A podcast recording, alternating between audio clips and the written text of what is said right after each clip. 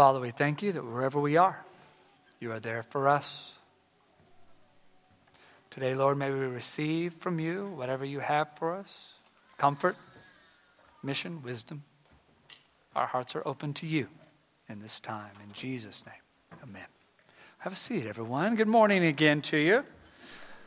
So, coming to a church for the first time can be exciting for those of you who are here for the first time. Coming to a new church, if you've just been coming for a few weeks or months, I hope that you're having an exciting time. I, I, it is a time of discovery. You know, you learn new things about a church every week in your first few weeks or months. Uh, you're learning every week how, how talented this worship team is. And, and uh, you, you, you'll learn if you're here long enough, they don't just play church music. You know, if you're here in the fall, they can play Journey, they played Thriller. That was, that was quite exciting. Yeah. Uh, you learn something about the congregation's personality, like it's the type of church that might play Thriller. Um, you learn that this is also a church that's passionate, passionate about doing good and meaningful work in the world. It's also a congregation that's understanding if you have difficult questions about faith. We make space for that. We try to honor that, address those questions if we can.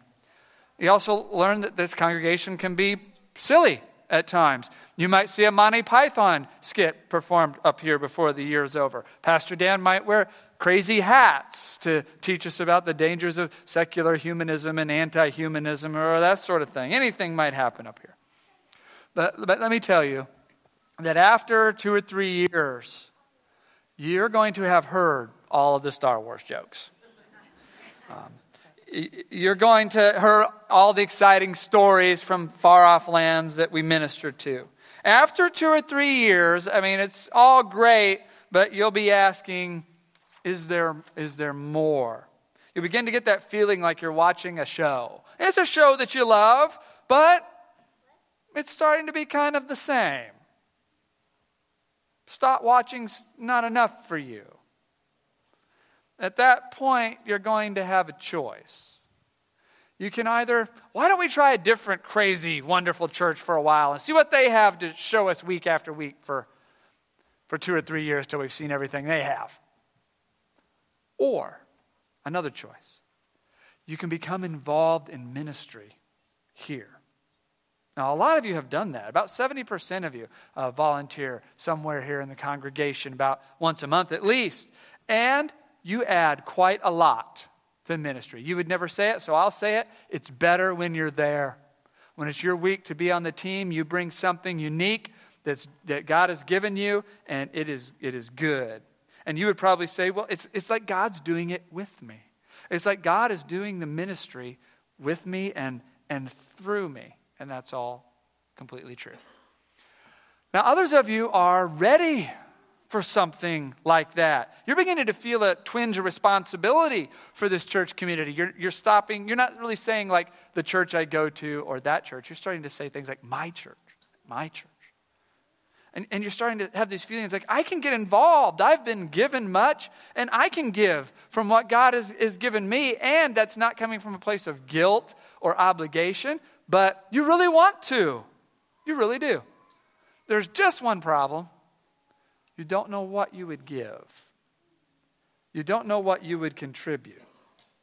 And so, since you don't want to end up in something awkward or, or forced or whatever, you just kind of stay on the bench, even though you kind of feel ready to get on the field.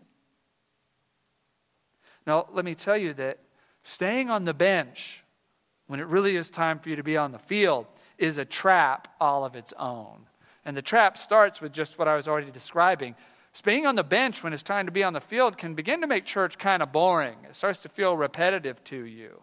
It, and that temptation creeps in to, to then wander to another church, and after three years, another church, and after three years, another church. And this bouncing around then begins to warp your mind to where you start to feel like church is a place that ought to amuse me, and it ought to present me with something fresh and exciting, and it ought to hold my attention or, or make me feel something. Instead of thinking of church as a place where God uses me for his mission in the world, being on the bench when it's really time to be on the field also is a trap because it, it breeds this kind of rigidity. Because when you just sit and observe, then you begin to compare and then you begin to judge. It's just an effect that sitting and watching has on us. So, at a time in my life when I was beginning to become rigid, so for personal reasons, I don't ever drink. But, I mean, like water, but you know what I mean. All right, okay, so uh, for personal reasons, I don't ever drink. Well, as I was becoming rigid in church, I began to feel like that anybody who does drink is just not a very good Christian. So, if you had a beer after you mowed the lawn, then my thought was, not really very much in God's plan. Now, that wasn't grape juice Jesus was drinking at the Last Supper, but, but I, that's what rigidity does. It begins to make you judgmental of other folks. You know, so I pray in the morning and I pray after work. So as you become rigid, you can start to think, well, everybody who doesn't pray twice a day is not a very good Christian, even though I only added praying after work like a week and a half ago. But that's what, that's what rigidity, that's what rigidity does to us.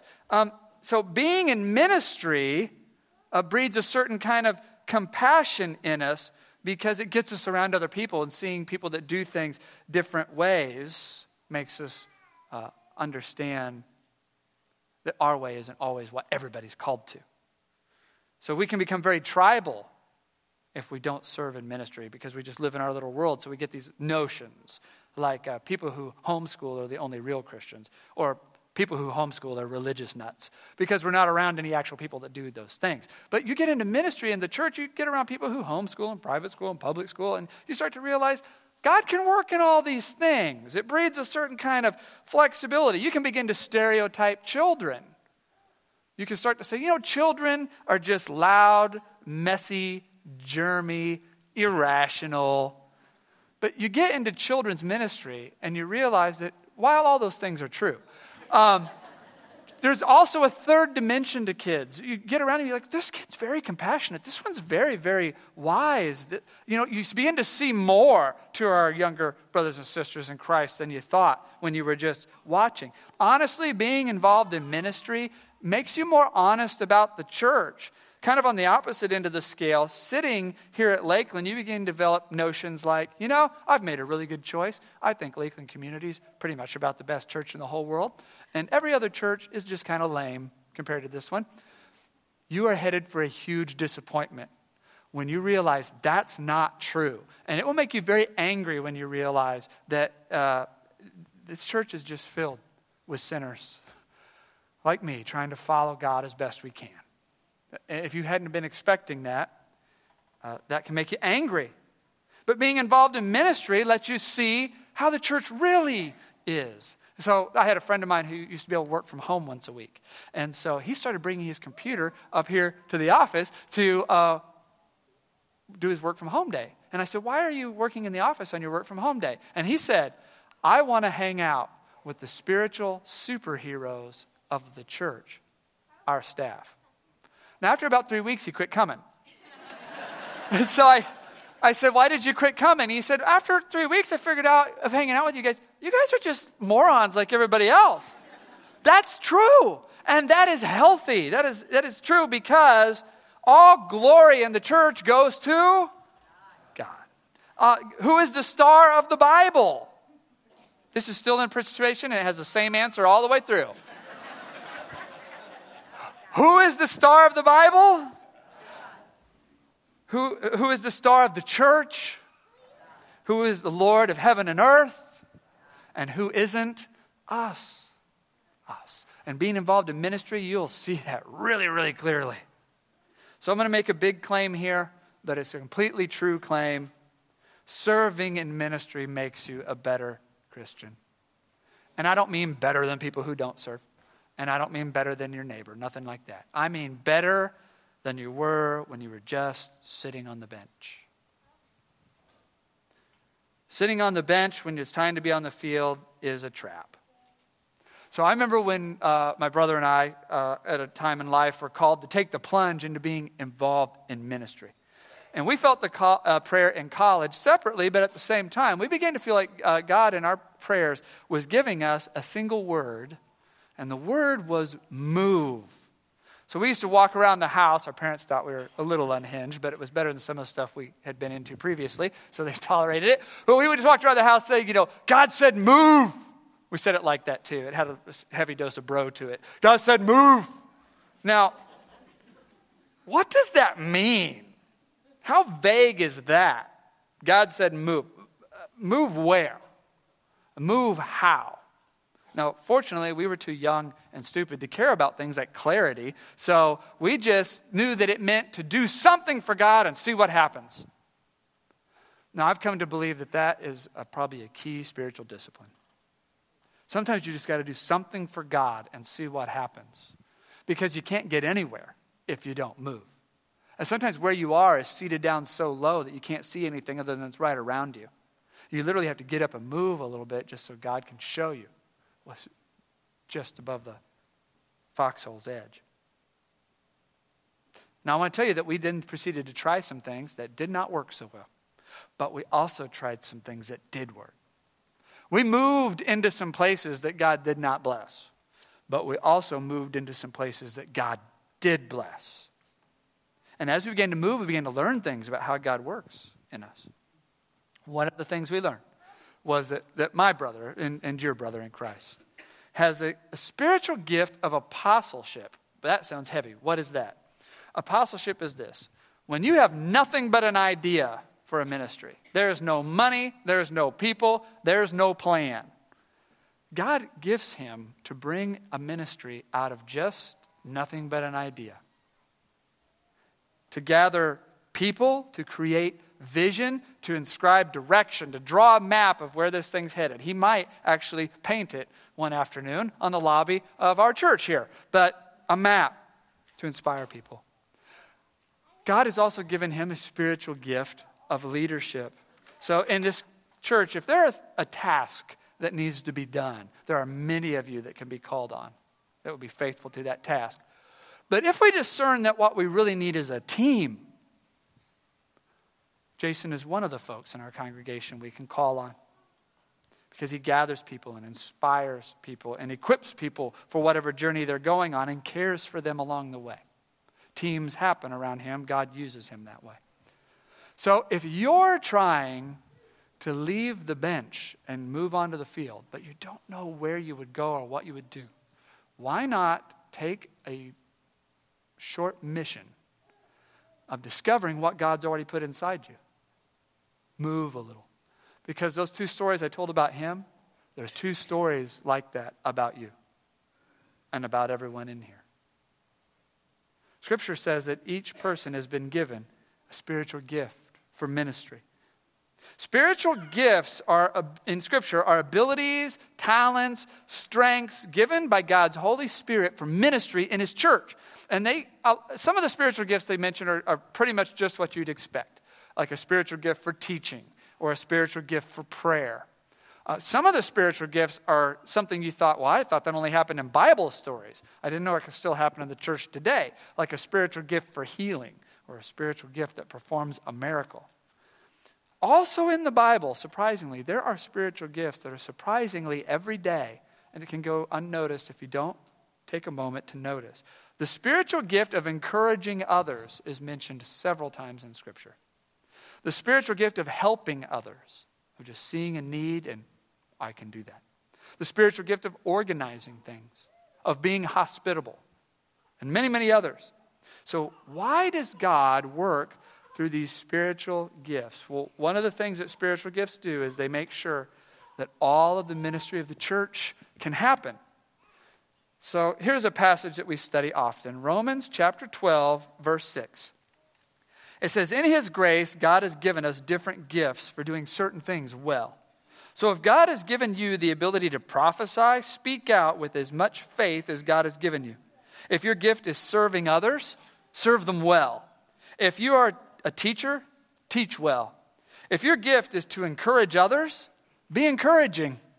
If it's giving, give generously. If God has given you leadership ability, take the responsibility seriously. And if you have a gift for showing kindness to others, do it gladly. There's two other passages that read a lot like that in Scripture. And now it's time for confession. I've preached this every year or so since I've been here.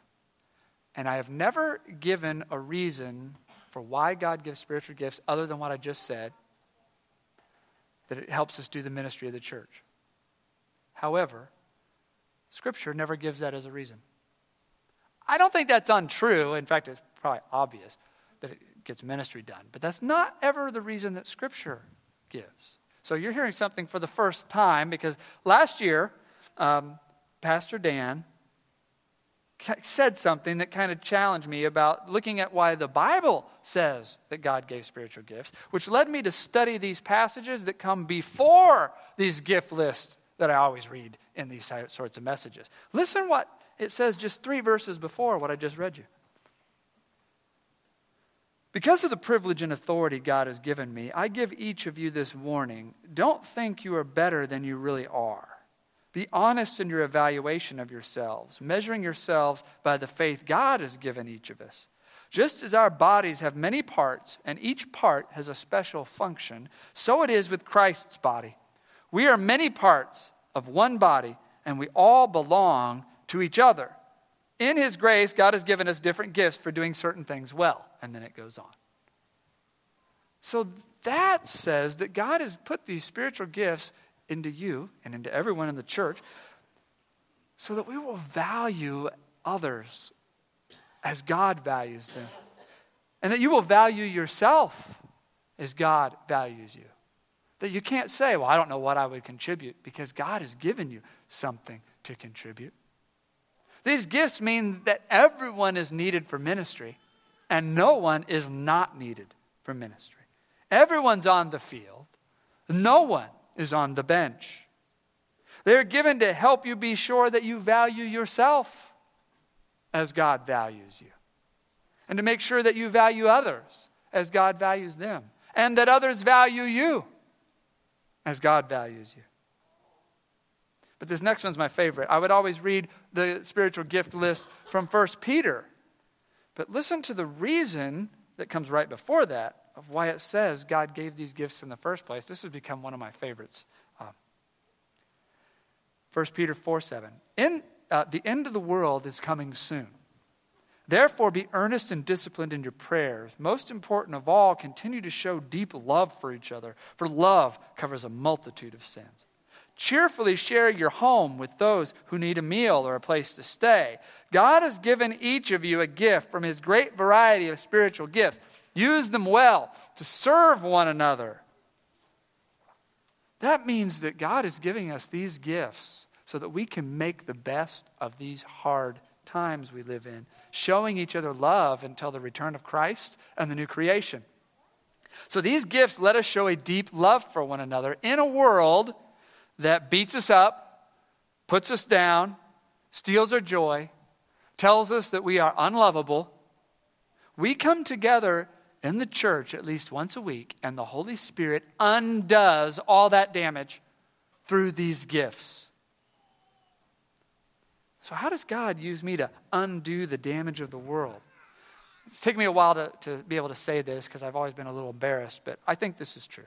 I believe that one of my passions is to make things fun. And I believe God has given me spiritual gifts that apply to making things fun because the church needs it. Our lives need some fun and some silliness so desperately and it's me for some of you that God calls on to do that. Some of you don't find me fun at all, just dumb. And that's okay. There's a different fun master anointed for you. But uh, if, if dumb is your thing, then God taps me to, to serve you in that way. In a passionate, hard-working church, we need both. We need both. Well, one of the things I love about God is that he is this masterful craftsman.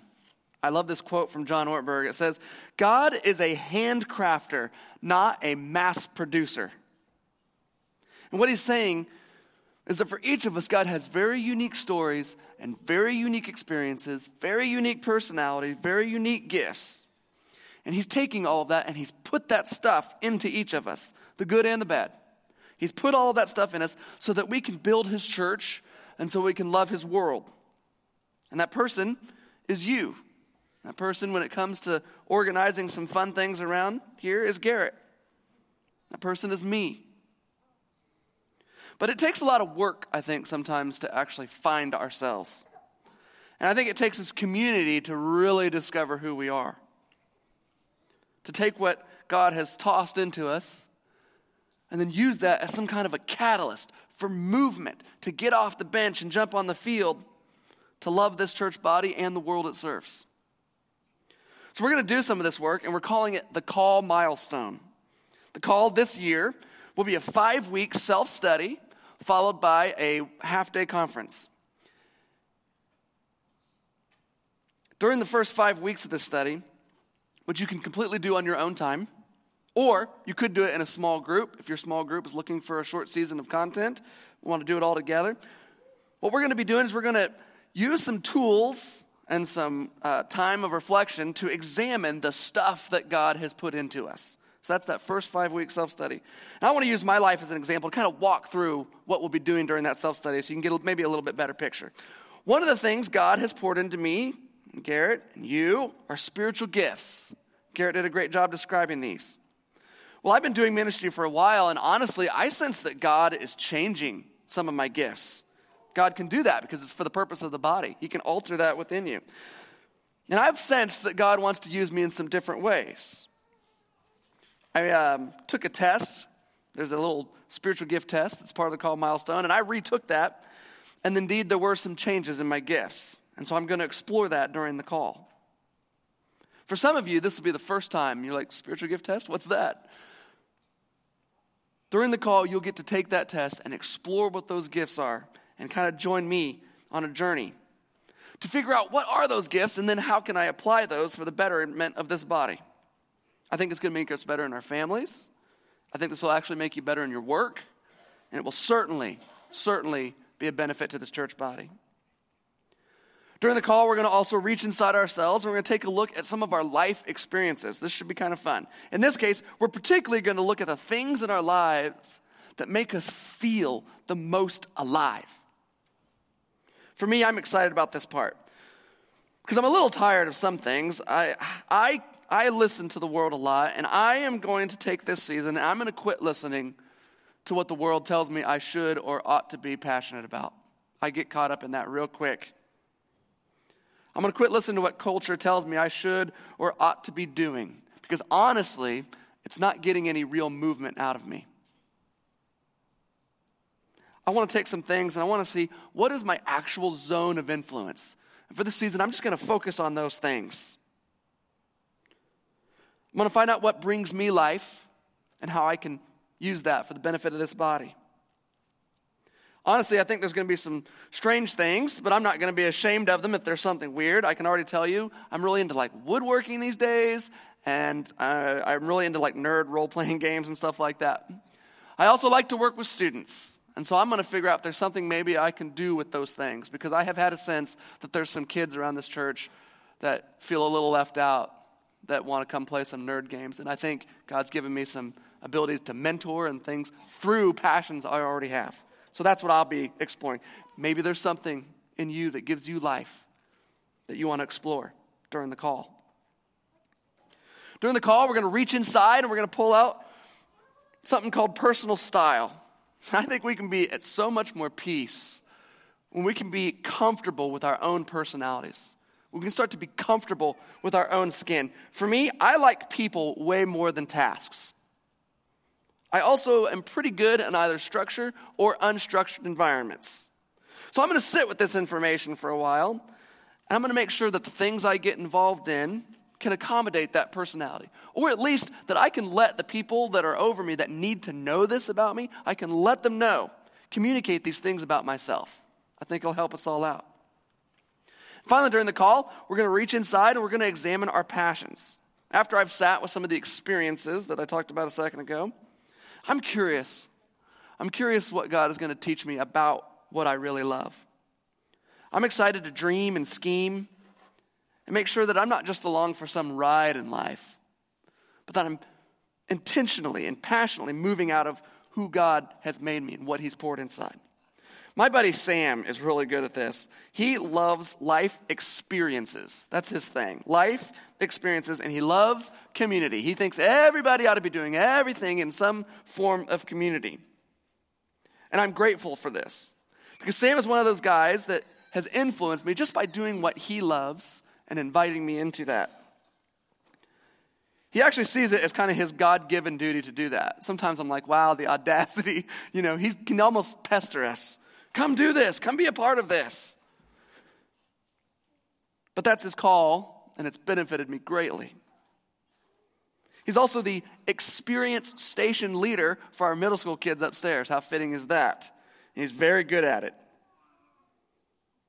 Sam's found his call, and I want to do that too. I want my passions to be laid at the feet of Jesus so I can examine them and see what can God do through me to benefit this body.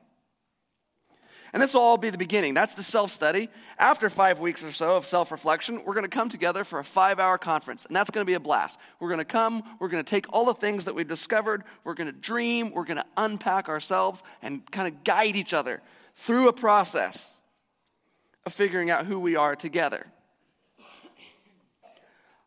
I think our church needs this time. I think it might need you to be a part of it. The stuff that has been poured into you is unique to you. The stuff that's in me, the stuff that's in Garrett, it's unique to us. But it's not meant to stay there, it's meant to overflow into the rest of this body. So if you are new to this church or for the first time, maybe saying, Yeah, I think I get it. I'm starting to call Lakeland my church. Then I think the call is certainly a must for you.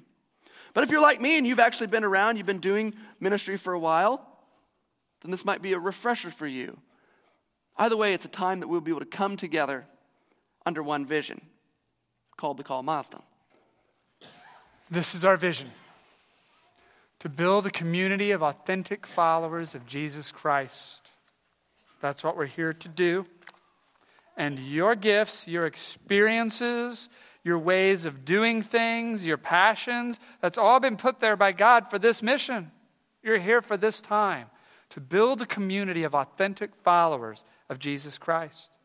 Those gifts in action is where the ministry happens, where everyone is valued, where they value themselves, where we're made one about one thing the cause of Christ in our world, where each of us loves each other as we go through these hard times now and in the future together. It all happens through this mission of answering God's call. So we have a video here. It's just four examples. There could have been many more. It's just four examples of folks who took the gift God gave them and just obediently acted in that. And how that touches other people. So let's watch that together.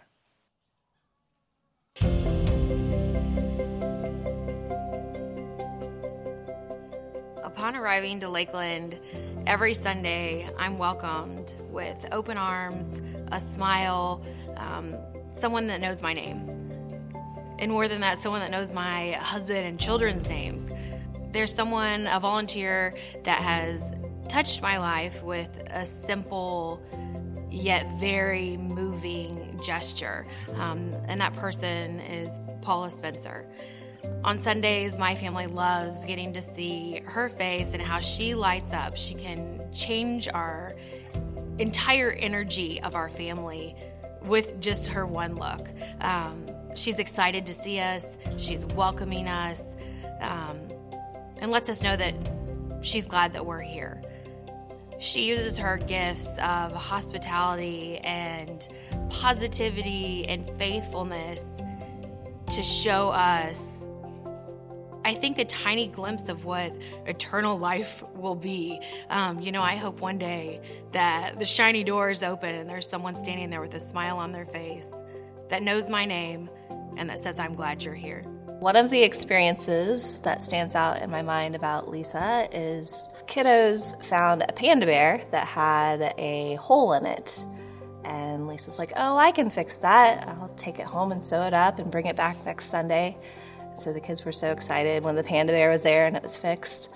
And she said it happened like three or four weeks in a row that that panda bear kept finding a hole in it and she'd take it home and sew it and I just think that really speaks to the way that Lisa cares about our kids, um, that she's willing to go beyond the Sunday service, um, that she goes uh, deep with these kids and really cares about them and about their feelings, um, about what they're going through, and that she'll do anything to help them.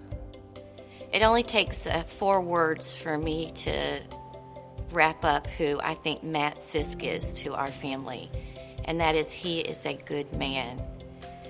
When you ask my son about Matt Sisk, he will light up and he'll say, Matt's been a big part of my life since kindergarten. I have fun with him, I rely on him, and he's always there for us. Tate said, Matt's a good father, and he has great kids. And I thought, that is exactly who I have prayed for to be in Tate's life is a man that is a great example of who God wants them to be in life.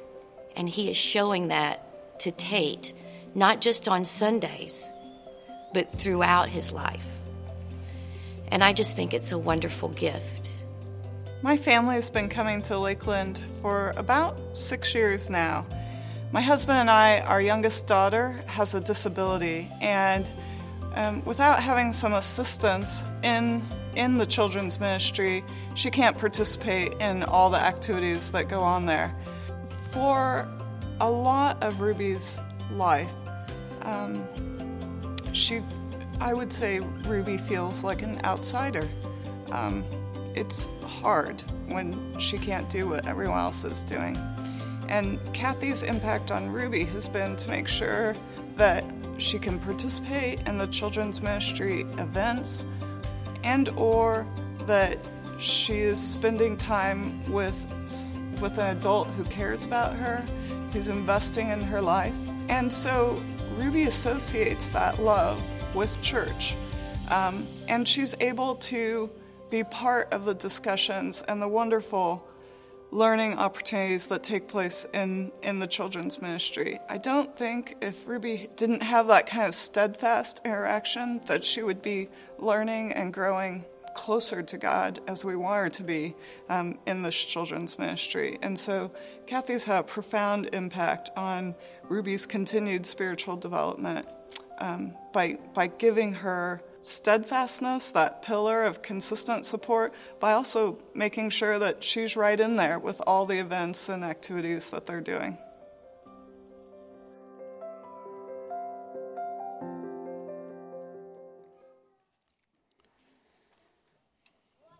If you have never discovered your gifts, styles, or passions, then I think the call is probably a must for you. If you're ready to fully participate in this church, it's definitely a very good first step. But if you've been doing church ministry for a while, it might actually be a good refresher. If you feel stagnant or bored here, you might be bumped back into that must category. The common question that I've received about the call is that if you did it two years ago, should you do it again?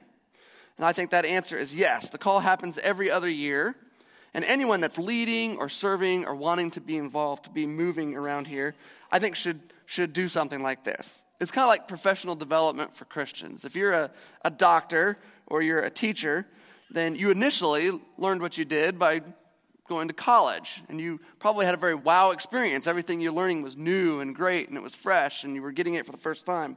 And that's important. But good doctors and good teachers don't just stop there. Through the years, they set up a regular time of professional development. So that's what the call is going to be for us in the church. It might not be the same wow experience the first time you learned your spiritual gifts, but it will be a time that you can re examine and refine your craft. Also, the content for the call changes from year to year. Was Strength Finders this year, Gifts, Passions, Movement this year. So, after we've done all of that, we've done the sign ups and everything. Um, or actually, I haven't talked about that yet. So we're going to be, uh, we have been announcing this for about three weeks, and we're going to be actually closing the signups in a couple of days. And so it is actually time to register now. So if you wanted, you could pull your phone out right now. We're talking about movement, so you could go ahead and just do that if you want. And if you just go to the form section of the app, you can sign up for the call right now. Better yet, outside there in the lobby, there's a milestone wall. You could go there and get help registering. Or my favorite way is um, my wife Twyla. She actually is standing out there probably right now waiting. Um, you can just leave your email or your phone number with her. Her spiritual gifts are all those kind of like empathy. Like she has to do the administrative side for milestones, but her gifts are like empathy and listening, all these kinds of things.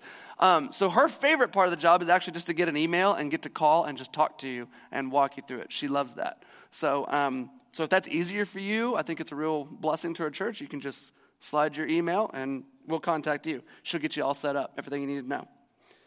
So after we've done this registration process, we'll be ordering the, the uh, materials, and on February 24th, the stealth study will begin. We'll have a little accountability along the way. I'll send out some reminders, try to help you kind of keep on track. And then on March 30th, we're all going to come together for the five hour conference, and that's going to be your blast. This could be really good for you. I do think that doing this every couple years is very healthy for our church. To come together, to remind ourselves who we are, to remind ourselves how to overflow into each other through hard times. It's good for us. So let's respond to the call together. Amen.